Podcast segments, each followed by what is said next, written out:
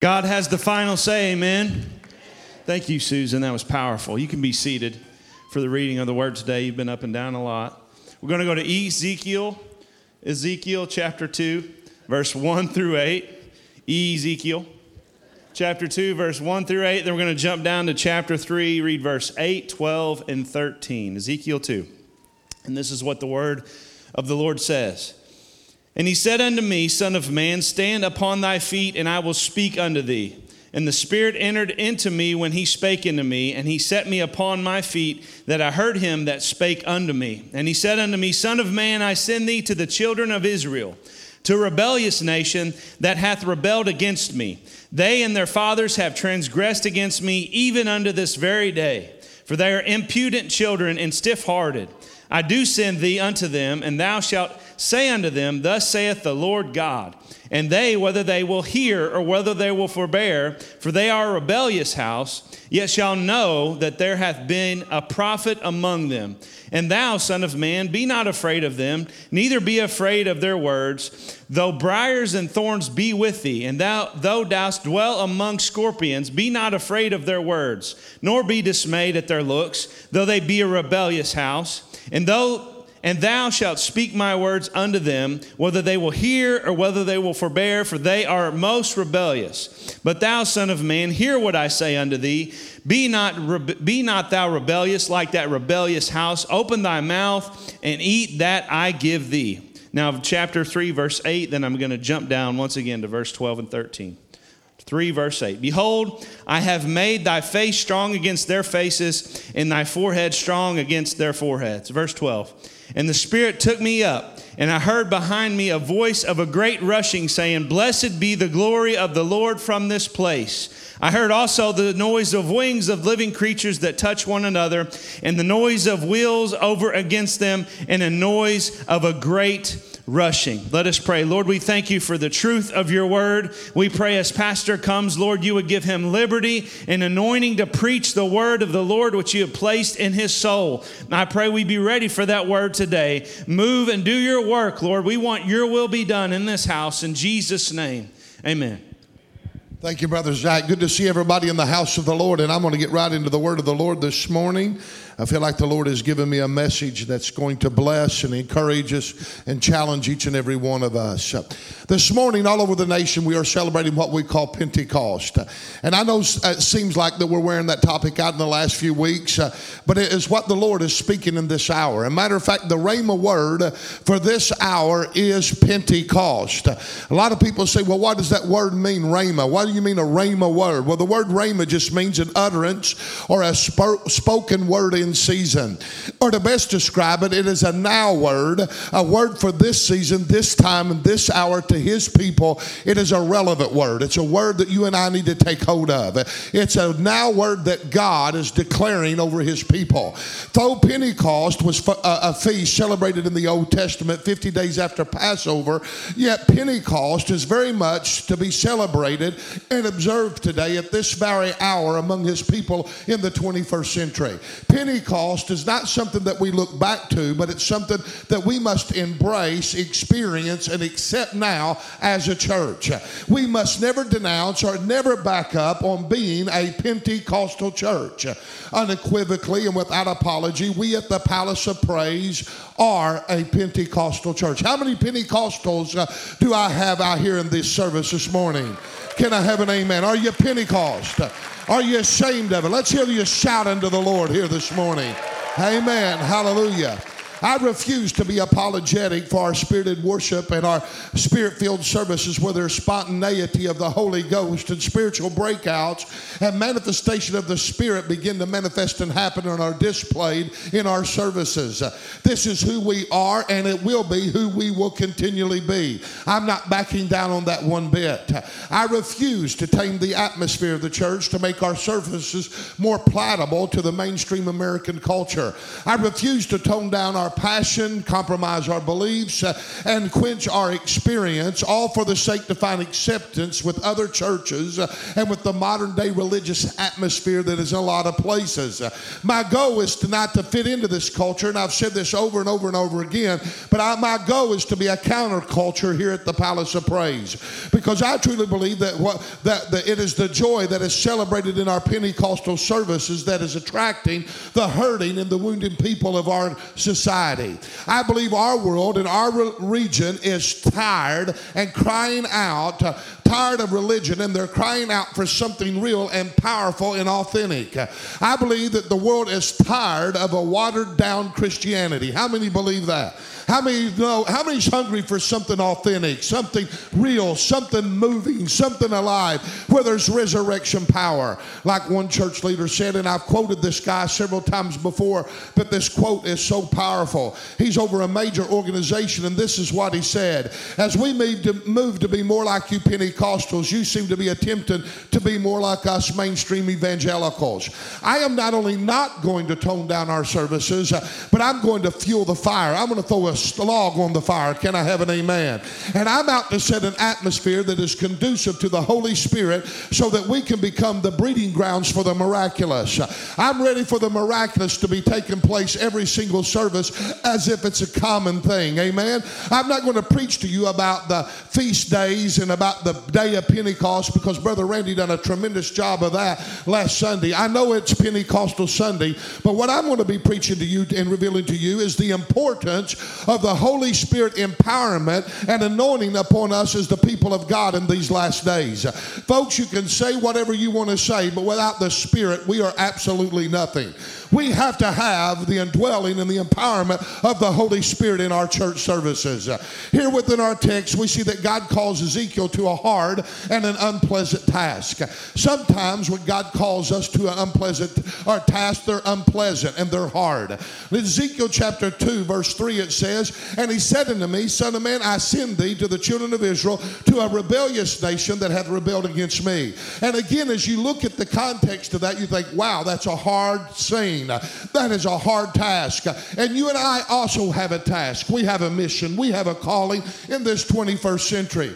But Ezekiel's assignment was to a rebellious crowd, and they were a people who had become hostile toward the principles of God. They were a people that not only uh, uh, shifted away from the Lord, but also they had become a generation that stood against the spiritual and had departed from a godly heritage.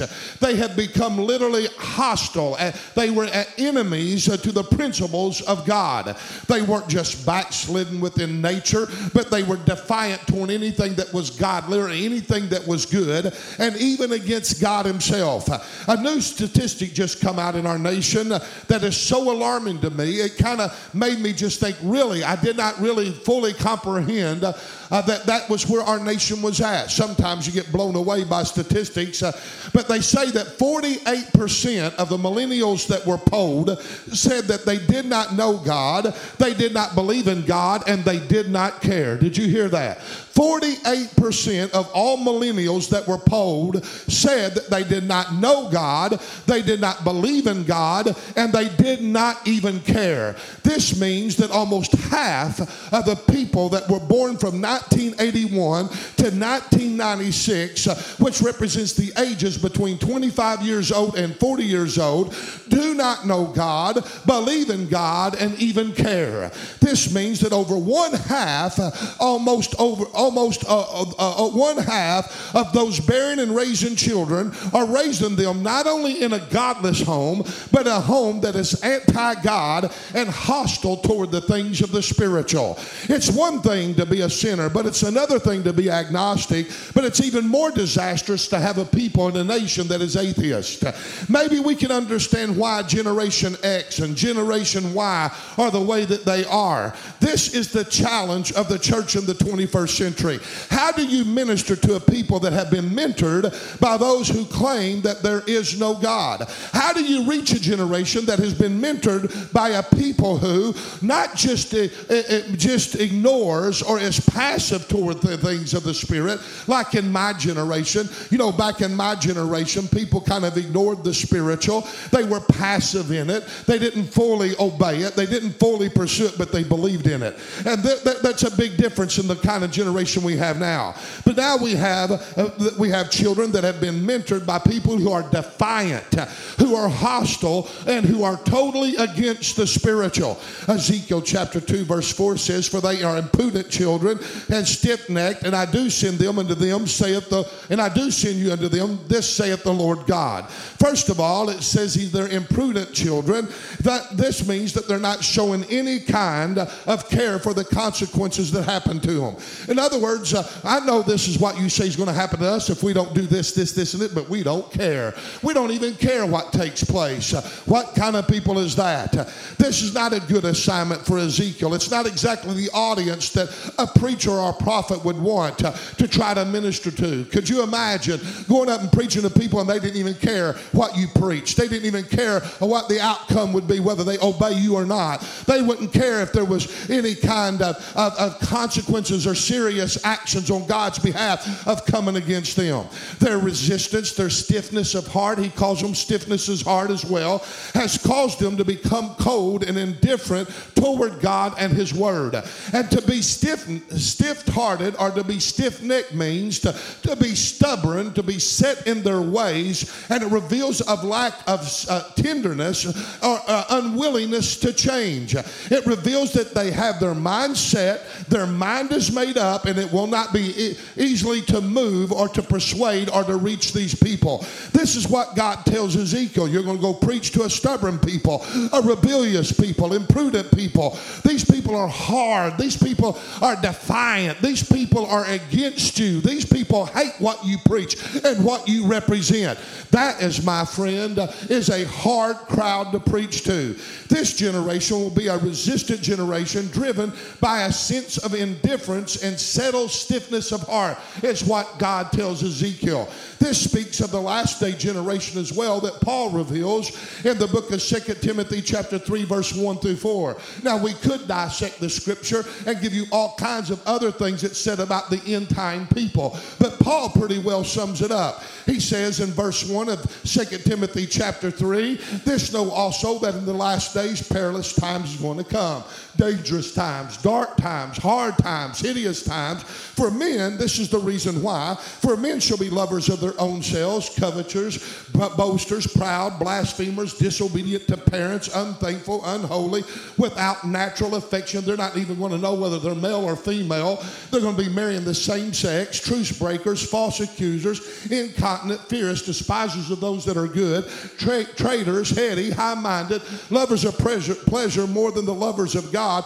And the list goes on and on and on. I don't think I have to give you more examples of how ungodly and unholy the last day generation will be because this is what Paul's talking about. Even Jesus said, because iniquity is going to abound in the last days, uh, the love of many is even going to wax cold. That's how bad it's going to be. But just like Ezekiel, we are called to reach these people and to preach the wonderful gospel of Jesus Christ to them. Whether we like what we see or not, it's not for us to sit around and gripe about our nation. It's about giving our nation hope. Can I have an amen?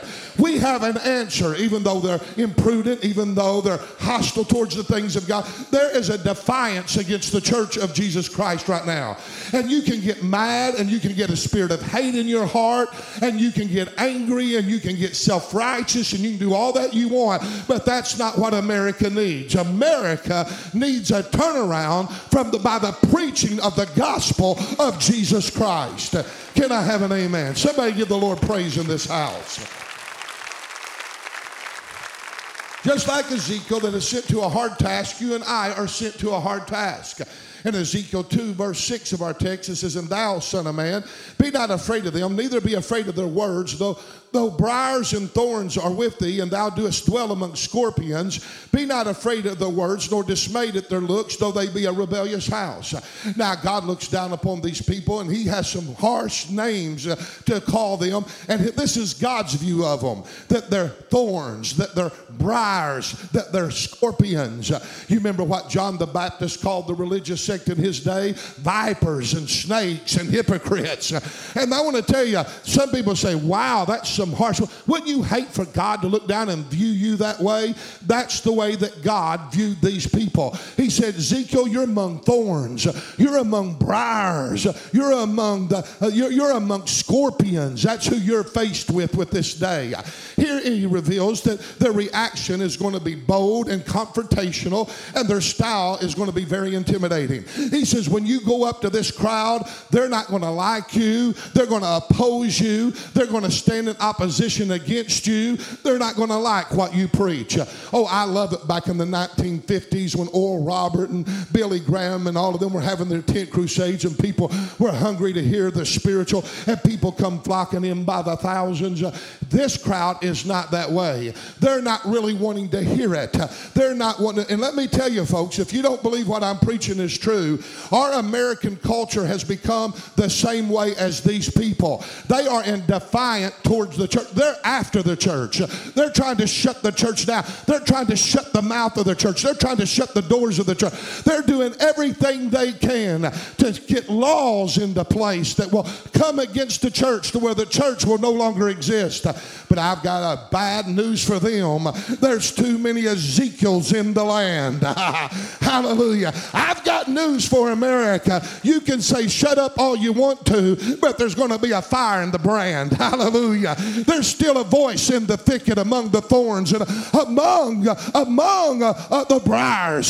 There's still some people that's not afraid of the scorpion sting and the scorpions. There's some people that's still courageous, that's going to stand tall and still believe in what Susan sung. The impossible shall become possible because nothing is impossible to them that believe in God. Can I have an amen in the house? Oh, ha, ha. Lord, help me. He reveals that their presence is going to be threatening. Their words are going to be chilling, meant to bring fear to try to control us. They're going to try to put a, a, spirit of fear. What is the number one thing that is being shoved down the church's throat right now is a spirit of fear. Fear of a COVID, fear of the IRS, fear of this and fear of that. Come on, somebody help me preach. Their attitude is going to be full of of uh, rejecting, cutting, and penetrating words and actions, and their glare is going to be like a barbed glare. Their glare, their look, their proud look is going to look intimidating. Haven't you ever seen somebody and just fear come upon you just by their looks? That's what he said this generation would be like. This is what you're going up against, Ezekiel. The, their sting of rejection will be like a scorpion sting, he says. Their treatment will have the potential to deliver an emotional toxic poison into the inner man, trying to get us to back down and abort the end time harvest and make us think that there is no hope for such a, uh, such a people as this. Even with all this in mind, God still says, Ezekiel, Go preach to them. Look at verse chapter 3, verse 4 says, And he said unto me, Son of man, go get thee unto the house of Israel and speak with my words unto them. Don't speak your words. He said, You go and you preach my word unto them. This was not a time for the prophet, the prophet to be silent. The delivery of the word, folks, is not always given in convenient times. I want you to know I love it when we come together like this and I get to preach to you and we get to have great services. But I want to tell you, the word is not only to be preached in the house, it's to be preached in the field. Can I have an amen? The nation was at stake. The security of the children and grandchildren and their generation was all on the line here. And can I tell you, this is exactly what we are at today in America. Our nation is on the line. Our children's lives are at stake. Our generations to come are in trouble if something does not change. If we do not see a great awakening in this nation, this nation will be lost forever and it will be taken over and it will be destroyed. The only hope that this nation has is a return back to God. We need the echoes of the gospel of Jesus Christ to go out from sea to shining seas, to the north, to the south, to the east and the west. We have to declare the word of God, the Lord in this generation. We must fulfill the great commission of Jesus Christ, where he told us in the book of Matthew 28, verses 18 through 20, that all power is given in him in heaven and earth. Go ye therefore and teach all nations, baptizing them in the name of the Father and of the Son and of the Holy Ghost, teaching them to observe all things whatsoever I've commanded you, and lo, I'm with you always, even to the end of the world. The word is the only answer for the crisis that America ha- faces. We have to get back to the word of God. The word is to be declared in the dark so the glorious light of the gospel of Jesus Christ can shine upon their hearts. You know, we quote it all the time, Second Chronicles 7 14. If my people, which are called by my name, shall humble themselves and pray and seek my face and turn from their wicked ways, then I will heal their land. I will forgive their sins. I want to tell you, how do we accomplish such a task? And is it even impossible to change the world in you, which you and I live in? When you turn on the news, it's almost like hope. I quit watching the news. It's so depressing, and it seems like we're losing at every hand. Our rights are being taken away. More laws are being pushed and pushed and pushed that's anti God, anti Christ. I want to tell you, and when you look at it, you get angry and you can get full of hostility and you can get depressed. And I just uh, decided I'm not going to watch it anymore, and I'm just going to get in my prayer corner and seek the face of God and believe that God's about to do a turnaround in our country. How many believe that God's about to do a turnaround in the country? If you believe it, stand to your feet and give Him praise in advance. Have an open declaration of it here today. Give him a shout of victory like you really believe that our nation is going to be turned around. Oh, God, help me preach. I believe what I'm preaching here today. This ain't just something I've dreamed up. This ain't something that I'm hoping about. This ain't something I'm dreaming about. This ain't something I'm sitting back and putting together. The Holy Spirit has spoken to me and told me, look for the impossible to become possible. And looked at those things that are not as though they were. I'm about to move, saith the Lord of hosts. Oh, give him praise before you're seated.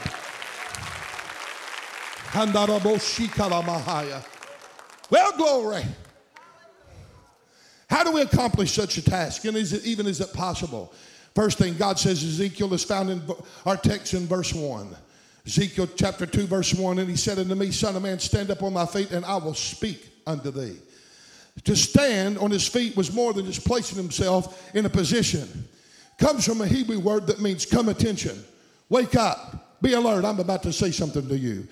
Hearing God was contingent upon him being brought to attention and him becoming awake. You, I want to tell you the number one thing that we need to have, have happen to the palace of praise is that we hear from God. Come on, not just read the word, but hear from the word. Perceive what it says. Come on. It was like a call to attention, like an army would gather together at a certain sound. And God is saying, Come to attention. Wake up. Be alert. The first thing the church has to do is to wake up. Amen. We have to get out of the slumber and the sleep and see the seriousness of our times. This is why that Paul said in Romans 13 and 11, and that knowing the time. It's important that we know the time. I, I was ministering to one of my family members here the other day, and I was telling them uh, the timetable that we, they sit there and just like, this guy's crazy. They don't know the time. They don't see the times. They don't understand the time. They don't have any kind of biblical perception. But Paul said, and that knowing the time, that now, say now, it's high time to awake out of the sleep, for now is our salvation nearer than we ever believed. That the rapture of the church is closer than what you and I can ever even anticipate. The end time is here, it's upon us. And the closer the end time gets, the more attentive Paul says that we must become. But it seems like the, it's, we have become more duller. That it seems like the closer the second coming gets, the darker it gets, and the more duller things get.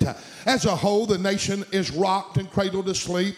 By the enemy, and we do the and we do not see the seriousness of our times. Just like Delilah seducing the mighty Samson, he had his head in her lap and he fell asleep, and she cut his hair, and he lost his strength because his strength was in his hair. Even so, the church has lost their spiritual th- strength, just like that of Samson, due to us going to a slumber and sleep by the seduction of our enemy. And let me tell you, we have lost our ability to flex our spiritual muscle in the land. If there's one thing that God needs in the land, is a church that can flex its spiritual muscle and show the wonderful workings of God. Can I have an amen? It is somebody that's able to proclaim something under the anointing that breaks yokes and bondage of sin. It's somebody not just getting up and saying, Well, I believe in God, well, and, just, and being passive about the things of God. It's a firebrand who comes out of the thicket preaching like John the Baptist, Repent, for the kingdom of heaven is at hand. Can I have an amen? Therefore, because there is no real firebrands in, in, in, the land, there's no more movement of God in the land and no representation of Him, no living epistles, no lively stones anymore. That's why that Paul said in 1 Corinthians 15 and 34, awake to righteousness and sin not. For some have not the knowledge of God. I speak to this to their shame. Listen to what Paul says. There's no knowledge because there's no light, there's no enlightenment anymore due to drowsiness and sleep. He said, You can't perceive what God's saying when you're drowsy. Have you ever been half awake? You can't. Jenny will come in some mornings and say something to me, and she might as well have not said, no, I can't. I, she got to wake me up. I got to be awake for 30 minutes before I can understand what you're saying. Anybody else like that? She'll come in there, shake me a little bit, and it's like Charlie Brown. I don't know what she said. I just shake my head in agreement. I have no idea what I agreed to. I should have never told her that because she's going to come in. I'm getting $100 out of your wallet. Oh, Amen. But that, that's what Paul said. Said there is no real understanding, no perception, no enlightenment, no understanding, no spiritual discernment due to the fact you're asleep. You can't hear from God. You can't have a clear vision from God. The things of the Spirit are not relevant to you. Come on now. Our nation should not be in the shape that it's in. And Paul said, I speak to this to your shame. The church has been asleep too long and we're full of apathy. We've accepted a life of mediocrity. We are a lukewarm generation at its best. We have to awake. Ephesians 5 and 14 says, Wherefore God says, Awake thou that sleepest and arise from the dead, and Christ shall give you light. He'll give you understanding, He'll give you knowledge and perception and enlightenment.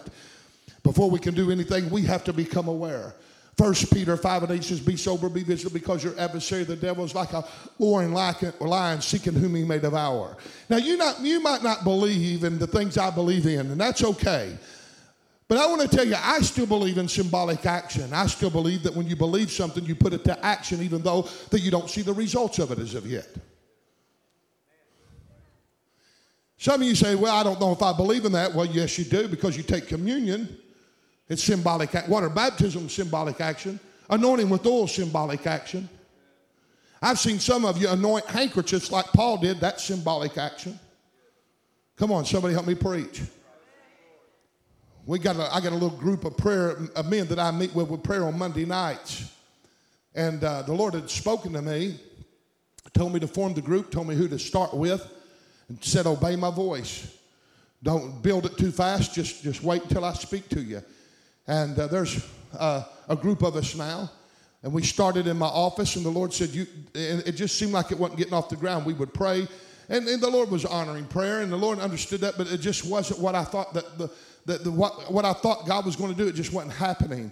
And the Lord said, You have not obeyed my voice. I said, Why? And he said, I told you to pray out on the porch of the church. And you know, you say, well, what's location got to do with it? I don't know. He told the disciples to go to Jerusalem. They had to tarry there. There's places uh, that God wants to position you in in order to give you the blessing, and there's reasons why. And we don't have to understand all the reasons why. Come on.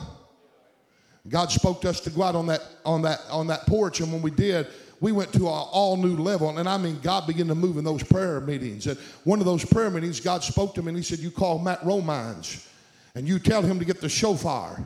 And at 1050 or the trumpet and, and he said uh, you tell him to get whatever he prefers and you tell him to blow that shofar at 10:15 every single Sunday morning. And this is what I want you to tell him to blow. There is the sound, many different sounds of the shofar in the Old Testament when you study them out. Won't go through them all because that's not my message. But one of the sounds was awake. When they heard a certain distinct sound, it meant awake, come attention. Amen. And then there was one that was assembly. It meant to assemble. It was time for the gathering, for them to come and gather around for public worship. And God spoke to me and said, You tell him to blow those two distinct sounds. So I went on the internet and found a rabbi, downloaded everything that I could find about those two sounds. And I was listening to all the different sounds. There's a sound of alarm which says war, get ready, you know, there's all kinds of different kinds of things. And I was listening to those distinct different sounds. And I thought, well, I got to get that from Matt. Matt don't know anything about that. And I called him up and I said, Matt, this is what the Holy Spirit said to me. And I was going to tell him that I had them on disc or had them, I'd try to send them to him so he could practice them. I said, Matt, this is what the Holy Spirit spoke to me. Oh my goodness. He got all excited. he said, Oh, I feel like God's in this thing. And I said, Yeah, me too, Matt. He said, I've been studying that. I've already been practicing. I know how to sound them.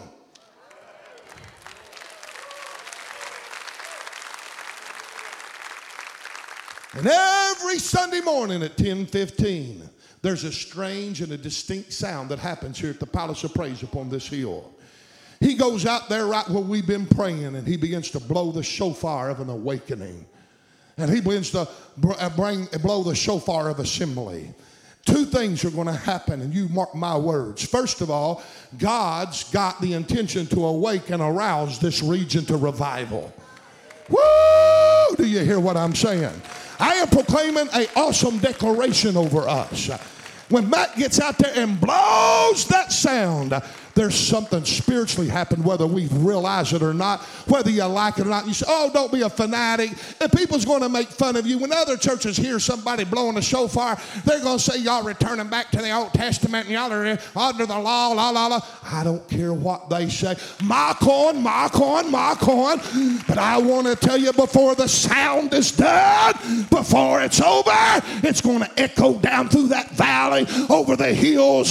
There's going to be a stirring of the Holy Ghost. And there's coming awakening to this region.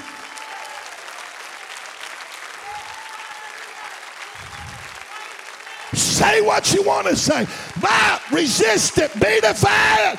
It don't matter. We're going to proclaim it like Ezekiel.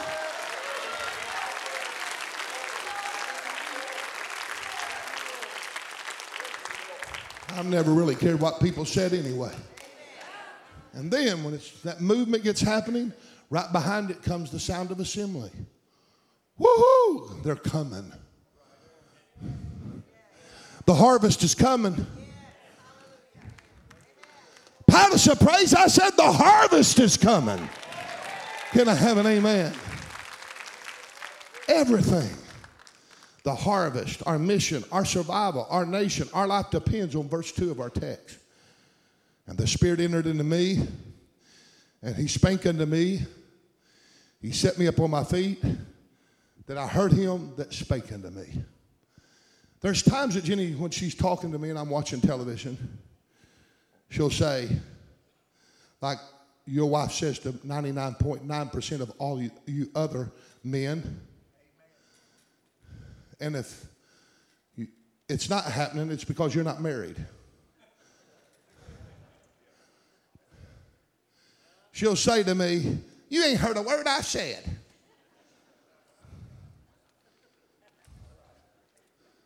Hello? What you laughing about, Chuck? You hear April's voice? You ain't heard a word I said. Chuck, I've been talking to you for 15 minutes. You ain't heard a word I've said. Amen? I say, I do, did so, and I'll tell her what I heard. And then she'll say to me, You're hearing, but you're not listening, you're not taking it to heart, you're not paying attention, you're not attentive, you're, you're not discerning, and it's not registering with you. You're hearing, but you're not listening. Now, Bill, you don't have to obey me, uh, uh, amen me that much because that's against me right now. Folks, there is hearing and there is hearing. Amen? It's like your mom telling you to do something versus your dad telling you to do something. I remember when I was a little boy, mom, Kent, take out that trash. Kent, I told you to take out that trash. 20 minutes later, Kent, I'm going to wear you out if you don't take that trash out. 30 minutes later, Kent, are you going to take that trash out? Dad come in, boy, take out the trash. Yes, sir. There wasn't a second talk, third talk. Bill Miller never said, I'm going to give you five seconds to obey. One, two, get the trash. Yes, sir. If you didn't, you got bopped. Anybody know what I'm talking about? There's a difference in hearing and hearing. This thing was Ezekiel was no ordinary conversation. This was no ordinary chat. This was no casual thing. This was a thing of the Spirit. This was Abba Father talking through the Holy Ghost. Ezekiel said when he spoke, I heard him. I then felt the Spirit come into me. Something happened on hearing the Word of God. Enlightenment, presence came into him. Then he confessed, I was lifted, elevated, and I raised to my feet. Oh. In other words, I come attentive. My mom used to come and try to wake me up for school because my dad would go to work earlier than her. And she'd come in there and she'd bop on me. And finally, one cold winter morning, it was so cold in our whole house, she said, I'll get you up. And she took all the cover, just took it off. He'll get up now. So I crawled between the box springs and the mattress and went back to sleep. Amen. And she come in there, and she kept looking for me, and she finally pulled that back and seen me. And can't get up, and I just act like I wasn't, couldn't wait. And she thought I'd died. She thought I'd smothered under that mattress. So I just laid there. And finally, she was getting all teary eyed and carrying on, and she seen a middle movement in me, and she grabbed me by the head of the hair and she pulled me out. I got the worst whipping from my mama I've ever had in my life. There is waking up and there's being drowsy and not responding to the voice that you heard. God's been speaking all along. Somebody help me preach right here. Some of us here, and we just kind of, he even moves the covers off of us, but we'll find a more comfortable place because we don't want to hear what the voice is saying. But Ezekiel said, uh, that ain't what happened to me. He said, when he spoke, I heard. And then he said, I was lifted, I was elevated, I was raised to my feet. I come to attention. And before he could help, before we can help anyone else, folks, we have to be brought to attention. We have to be awakened. We have to be enlightened by the Spirit. That's why the scripture says in the book of Revelations, He that hath a ear, over and over and over, let him hear what the Spirit saith unto the church. Then the first thing that uh, the Spirit does after our awakening, He elevates us, He places us in a higher plateau. He helps us to go to another dimension. Come on, how many believes in different dimensions and realms in the Spirit? And before we can help others, we have to be elevated by the Spirit into heavenly places. That's what the book of Ephesians talks about being elevated in heavenly places in Christ Jesus. Where there's power, where there's favor, where there's anointing, where there is um, where there is an enlightenment. You see things on a different, spect- a different perspective the higher you get. You begin to see things that you could not see the higher that you get. And you begin to see things the way that God sees them when you begin to get elevated in the Spirit. And before we go out and try to carry the gospel in such a dangerous land and such a dangerous and perilous times, we have to have an encounter with the Holy Spirit. This is the day of Pentecost. And before we go out there and face what we're fixing to face, we better be prepared. Jesus told his disciples that he was going to go away and that he would send them another comforter in the book of John 14. This is what he said. And that comforter, he's speaking of the Holy Spirit. John 14 and 6. And I pray to the Father, and, I, and he shall send you another comforter that he may abide with you forever, even the Spirit of truth, whom the world cannot see because it seeth him not, neither knoweth him. But you know him, for he, he dwelleth with you. But the difference is, he shall be in you. There's a difference between the Spirit dwelling with a church and the Spirit inhabiting the church. There's a difference between you having the Spirit dwelling with you and having the Spirit inside of you. And Ezekiel said, When I heard the word of the Lord, I stood to my feet in attention, and he entered into me. He come in unto me. We need that kind of experience. Again, you remember Jesus before him leaving? This is before he died before the resurrection ever even happens. He tells the disciples in Luke 12 and 49, And behold, I send the promise of my Father upon you, but tarry ye in the city of Jerusalem until you are endued with power from on high. Don't you leave that place until you're clothed. That word endued means to be clothed upon by the Holy Spirit. As a matter of fact, after the resurrection, the first thing that he does, he meets with them in John 20 and 22. He breathed upon them and said, Receive ye the Holy Spirit. Again, after the resurrection in Acts chapter 1, verse 4 and 5, and being assembled together with them, he commanded them that they should not depart from Jerusalem, but wait for the promise of the Father, which saith he, You've heard of me, for John truly baptized in water, but you shall be baptized with the Holy Ghost not many days from hence. In other words, prior to him leaving, he said, You go to Jerusalem and you tarry until you have the Holy Spirit. After the resurrection, he still, the message was still the same. Don't you try to do ministry and take over the world and do what I've commanded you to do without first having the experience of Pentecost. Can I have an amen? He, Ezekiel said, I was lifted, elevated, raised to my feet, and he said, it was an involuntary reaction. Involuntary reaction. He didn't even have time to respond to the command. He said, Before I am compelled by an energy gripping me and pulling me to my feet, it's like God spoke, boom, it just happened. As a matter of fact, Ezekiel responded before he even knew what he was doing. It was a spontaneous thing. And you know what we need? We need people sensitive enough that when the Holy Spirit happens, spontaneity of the Holy Ghost can happen just like that. It's when the Spirit grips you and touches you and you react before you ever even have time to think about it. Come on, somebody. That's happened to me several times in my lifetime. I'll just tell you one of them. I was a young man, 22, 23 years old. We was in Springfield in the old uh, Springfield church on, um, I forget the name of that road now. But anyway, we were there in a prayer conference. John Nichols was preaching, and he was preaching, and right in the middle of his preaching, man, the anointing got to moving all of a sudden he got to shaking under the anointing of the Holy Spirit. That place, the presence of God felt. And when I woke up, I was dancing all over the front of the church. Didn't even know how I got there. And that place was ignited. And afterwards, my friend Russell Dotson, he told me, he said, Kent, I want you to know, did you, I've never seen anything like that before in my life. I said, like what? Like what? What you done? I said, well, what did I do? He said, you don't know what you done? I said, no, I don't know what I done. What do you mean what I do? He said, man, you, you, you, you, didn't know what you done? I said, no. We were sitting way back in the kind of the middle section, and he said, you shot up out of that pew like a rocket. He said it was just like something grabbed a hold of your feet, just shoved you up, and you landed on the top of the pew in front of you, and you ran the back of the pews. I didn't even know that it happened.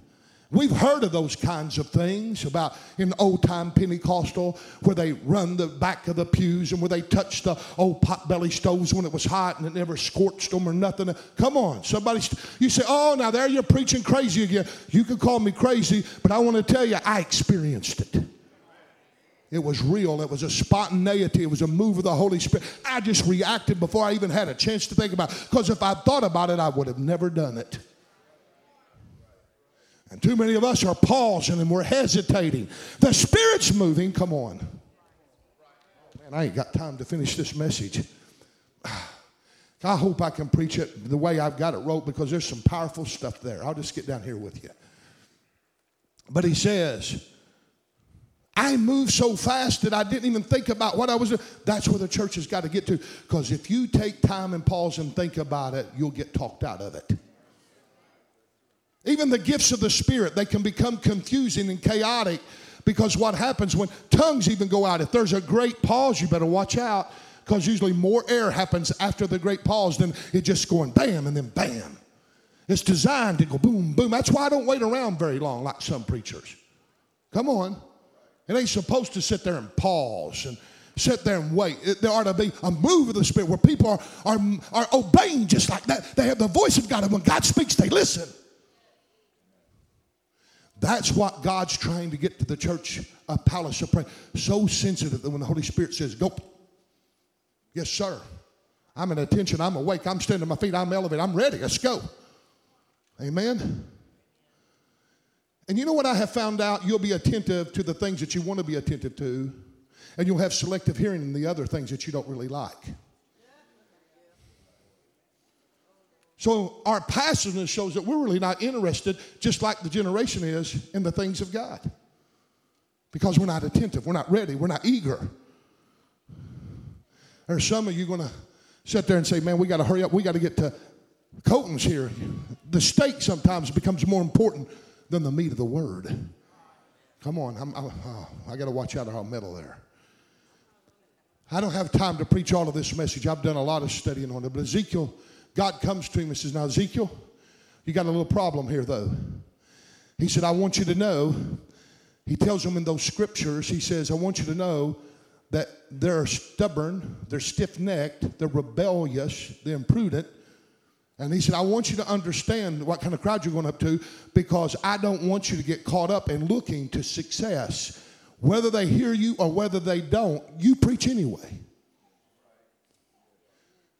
He begins to tell Ezekiel, he said, Ezekiel, this ain't about you always feeling the glory bumps. It's not always going to be glorious, it's not always going to be fun. Can I just stop right here and say, that God begins to tell Ezekiel, Ezekiel, this thing ain't about you, it's about the people. When's the church going to get that? The Holy Ghost baptism ain't here to entertain us, folks, it's here to equip us for ministry. The Holy Ghost to lead us and guide us in all truth to where we can help spread and have the anointing to break down strongholds that hold people captive and enslaved. For the Spirit of the Lord is upon me, Jesus said. He's anointed me to preach the gospel to the poor. He sent me to heal the brokenhearted. He sent me to set the captives free, the recovery of the sight to the blind, and to preach the acceptable year of the Lord. To preach to them that are bruised. That's what the anointing's for. And he tells Ezekiel, Ezekiel, it's not always going to be that you're going to favor these things. This is going to be a hardship. Sometimes this thing that God commands you to do will not always be favorable and lacking to your nature.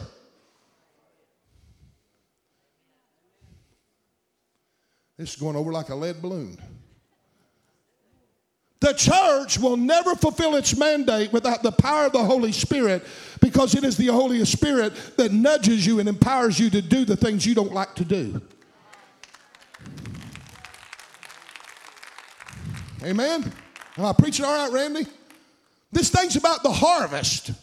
It's about the nation. It's about your children and your grandchildren and their future.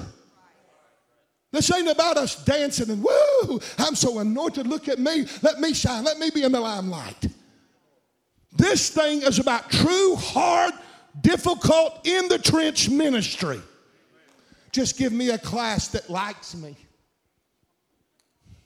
Let me preach when it's convenient.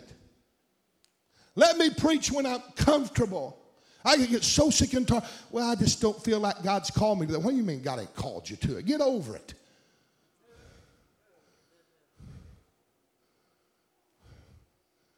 Then Ezekiel says something else to him, but don't fear them. I'll make your forehead like flint, like an adamant's flint. he said, You don't have to fear them. And then he goes, let me just read the scripture so it'll be more powerful to you. Listen to what he says. I'm skipping a lot of territory. Can I tell you, Acts 1 and 8 says, But you shall receive power after the Holy Ghost has come upon you, and you shall be my witnesses, both in Jerusalem, Judea, and Samaria, to the uttermost parts, after the Holy Spirit has come upon you. And then he tells him in verse 5, and, and, the, and they, whether they will hear or whether they will not hear, they are rebellious house, you shall know that there's been a prophet among them. And he says, it's not about your results. It's not about success. It's not about anything. It's about letting them know that a prophet's among them. When you get up and preach, you might not feel any kind of a movement. You may not think anything's happening. You may think that I'm, I'm blowing it and there's no feeling behind it. There's no kind of signs and wonders happening. God, I've been faithful. I've been faithful, but there's no success. Here's what God says it don't matter that you don't see it. The real question is that when you get done, they'll see it. They'll know a prophet's been in their midst when you get done. You're, this thing ain't always about personal gratification. It's not always about, you know, me feeling the, the, the, you know, getting something out of it. It's about what happens to those in whom I'm preaching to. Then he goes on and he says, Ezekiel 3 and 12, Then the Spirit took me up, and I heard behind me a voice of great rushing, saying, Blessed be the glory of the Lord from this place. Now listen to what Ezekiel says. I wasn't motivated and inspired what I saw from the people or any kind of movement among them. But suddenly I felt the Holy Spirit picking me up. I felt His presence. I was carried with a force that was bigger than I.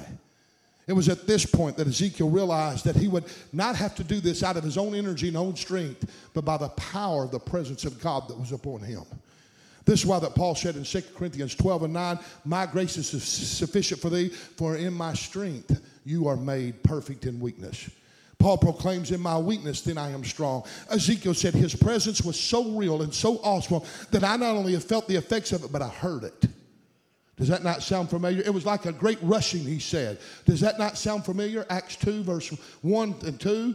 And when the day of Pentecost was fully come, they were all in one accord in one place, and suddenly there came a sound from heaven as a rushing mighty wind, and it filled all the house where they were sitting. And there appeared to them cloven tongues of fire, and it set upon each of them, and they were all filled with the Holy Ghost to begin to speak with other tongues as the Spirit of God gave them the utterance. You know what Ezekiel experienced there in Acts chapter, uh, in Ezekiel chapter three? A Pentecost. He heard the rushing wind. Ezekiel said, I have never felt anything like that before. It was like a rushing air, a massive movement in the realm of the invisible. It was shifting, uh, it was the shifting of invisible things, uh, not seen with natural eyes. In the environment around me, I felt them. I knew they were there. I had enlightenment. I could hear voices saying, Blessed be the glory of the Lord from his place. In other words, what Ezekiel said was, There was the glory of God in this place. Oh, God, I wished I had time to preach this. He didn't need see anything among the people to convince him something was happening. He didn't need any kind of human response. He didn't need any kind of consolation or confirmation or any kind of affirmation from human expression. He said, I didn't feel anything, but also I, I, don't need any kind of movement among the people. He said, to know that God's doing something, I know what was happening in the spirit world. Even though I didn't see it with natural eyes, I knew it was happening because of the spirit. There are things that I have been praying about, and I absolutely see no movement whatsoever with the natural eye, but I know they're happening. I have more faith as a pastor now than I've ever had in my life by being in the presence of God, by being in those prayer meetings, by seeking the Lord and Him coming down and refreshing me in the baptism of the Holy Spirit. And I'm here to tell you that, church, you say, well, man, we've been praying for four years around here, and we got prayer meetings on Monday night with women, Monday night with men, uh, Tuesday morning with the ladies' prayer. We got people, cell groups praying at home. We got live groups that's praying. Why ain't we seeing things? Quit asking why and realize you are seeing things. They're happening whether you see the result of them as of yet or not. And then Ezekiel begins to say, and man, not only that, I heard winged creatures, uh, wings upon wings, rubbing their bodies against each other. There was electricity. In other words, he said, I heard the cherubims and they were flying and they were angelic beings begin to become aware that they were there. Guard and God will send his angels to minister to you lest you dash your foot against the stone. He said, I come to realize I ain't, away, I ain't afraid of this woke generation. I'm not afraid of the darkness. I'm not afraid of the dangerous time. I'm not afraid of the rebellious people because he said, I come to realize greater is he that is with me than he that's in the world because I heard the wings of angels. I heard the wings of the cherub. Not only that, he said before it was over, he said I heard the I heard the sound of wheels and they were from chariots and they were no ordinary chariots.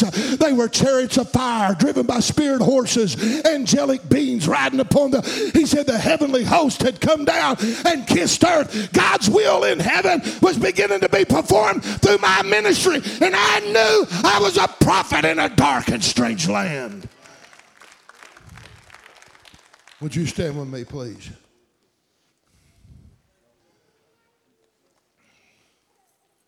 That last scripture that I wanted to read to you is Ezekiel said, and I heard the Lord, the Spirit of the Lord moved upon me.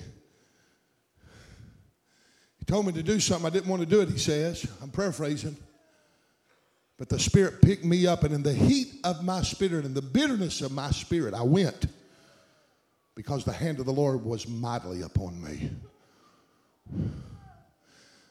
It talks about Jesus being led into the wilderness to be tempted of the devil for 40 days and for 40 nights. Mark didn't use the same word. Mark said he was driven by the Spirit. He didn't want to do it. Holy Spirit compelled him, driv, drove him to do his destiny. You and I will never fulfill this mandate in awakening if we're not filled with the Spirit. It takes the power of His presence. If you're going to try to enable yourself and maneuver and mechanically de- design everything in order to be able to be effective in this generation, you've already lost the battle. It's not by power nor by might, but by my spirit, saith the Lord of hosts. This is the day of Pentecost.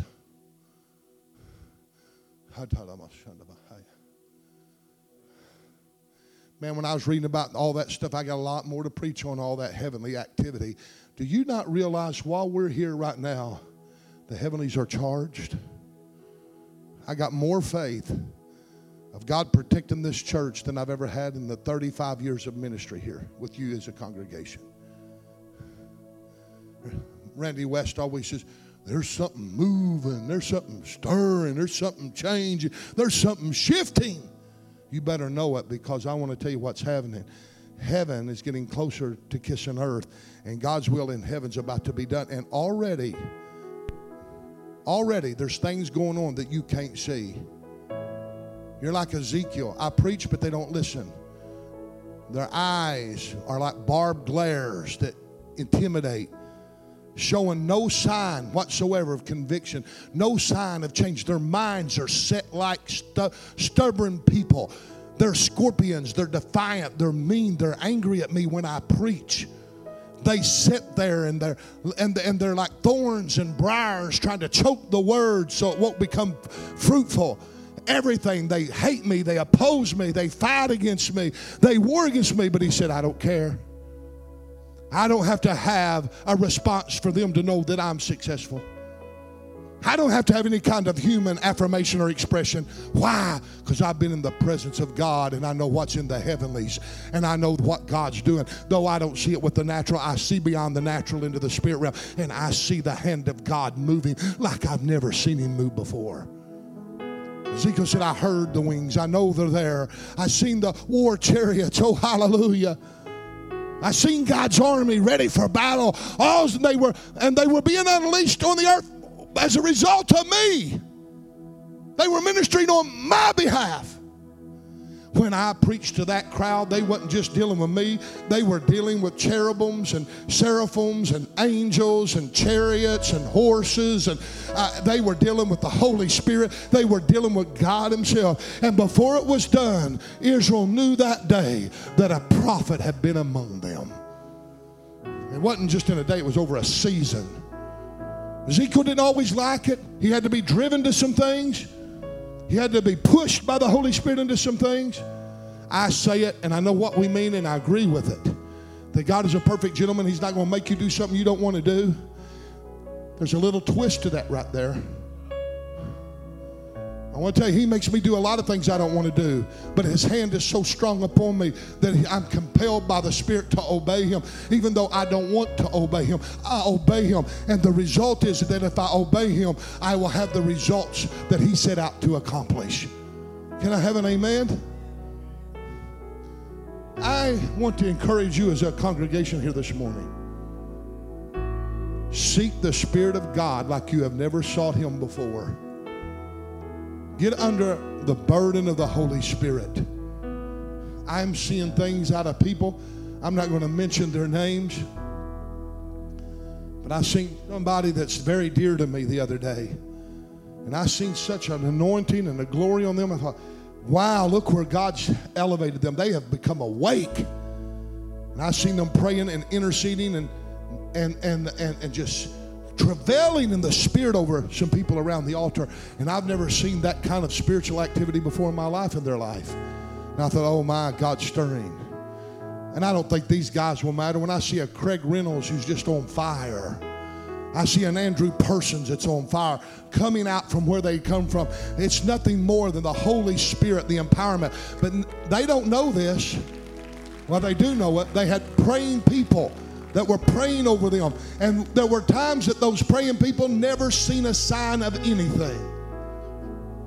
Never seen a sign of, oh, I, I ask sometimes uh, what's going on in Craig's life, what's going on in Andrew's life. And they'd say, man, things just getting worse. They're not getting any better.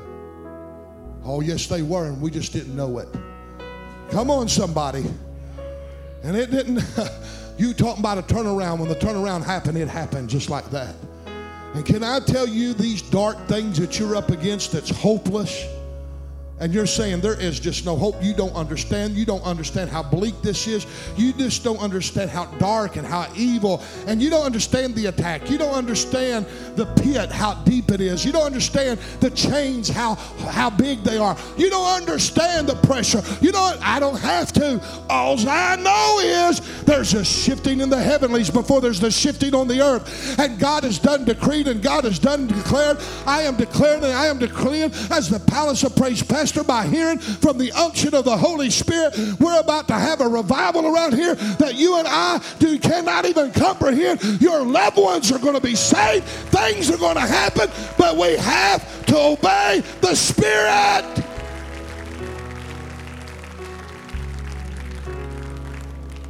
I'm going to invite, and we, we're not going to tarry long, but I want, I want to invite everybody up front. Everybody that can come, that can come. If you can't, that's okay. We understand because backs, knees, different ailments, blindness.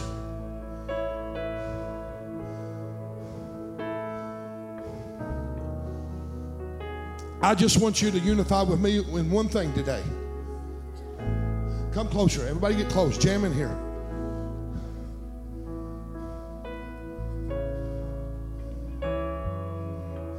I don't want you to just hear, I want you to listen. I want you to discern. I want you to come awake. I want you to come attentive. You've heard my message, but I want you to do more than hear it. I want it to register with you. I want you to understand. I want you to be alert and awake, be sober, be vigilant. I want you to come in an agreement with me.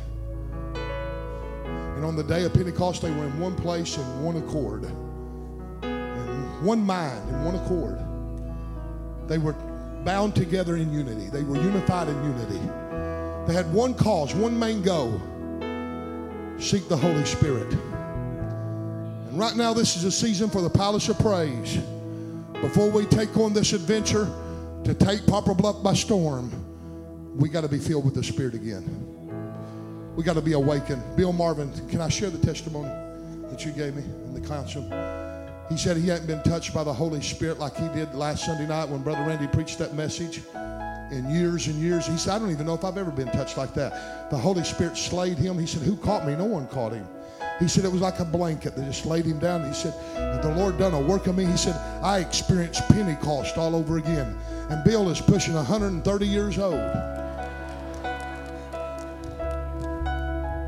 And his gray hairs, you know what that means?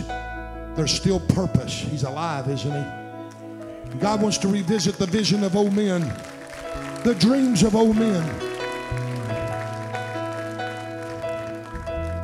You got filled on the day of Pentecost. Later on, they got refilled again, and later on, they got. We don't just need one outpouring; we need multiple outpourings, refreshing from the presence of God. What we are challenged with, with Generation X and Generation Y, and the gener- the millennials that are still alive that over 50%, right at 50% of them, 48% of them don't even believe in God and don't care. They're the one raising the children. What kind of a society are we going to have? We cannot penetrate that in our own ingenuity. We can't overcome. I look at these young couples that's got children I look at my grandchildren, I think, where are we going to be when old man Kent's in the grave? What are they going to be faced with? What's my boys going to face? And I can tell you what they're going to face. They're going to face persecution and turmoil like you have never seen if something don't shift and something don't change.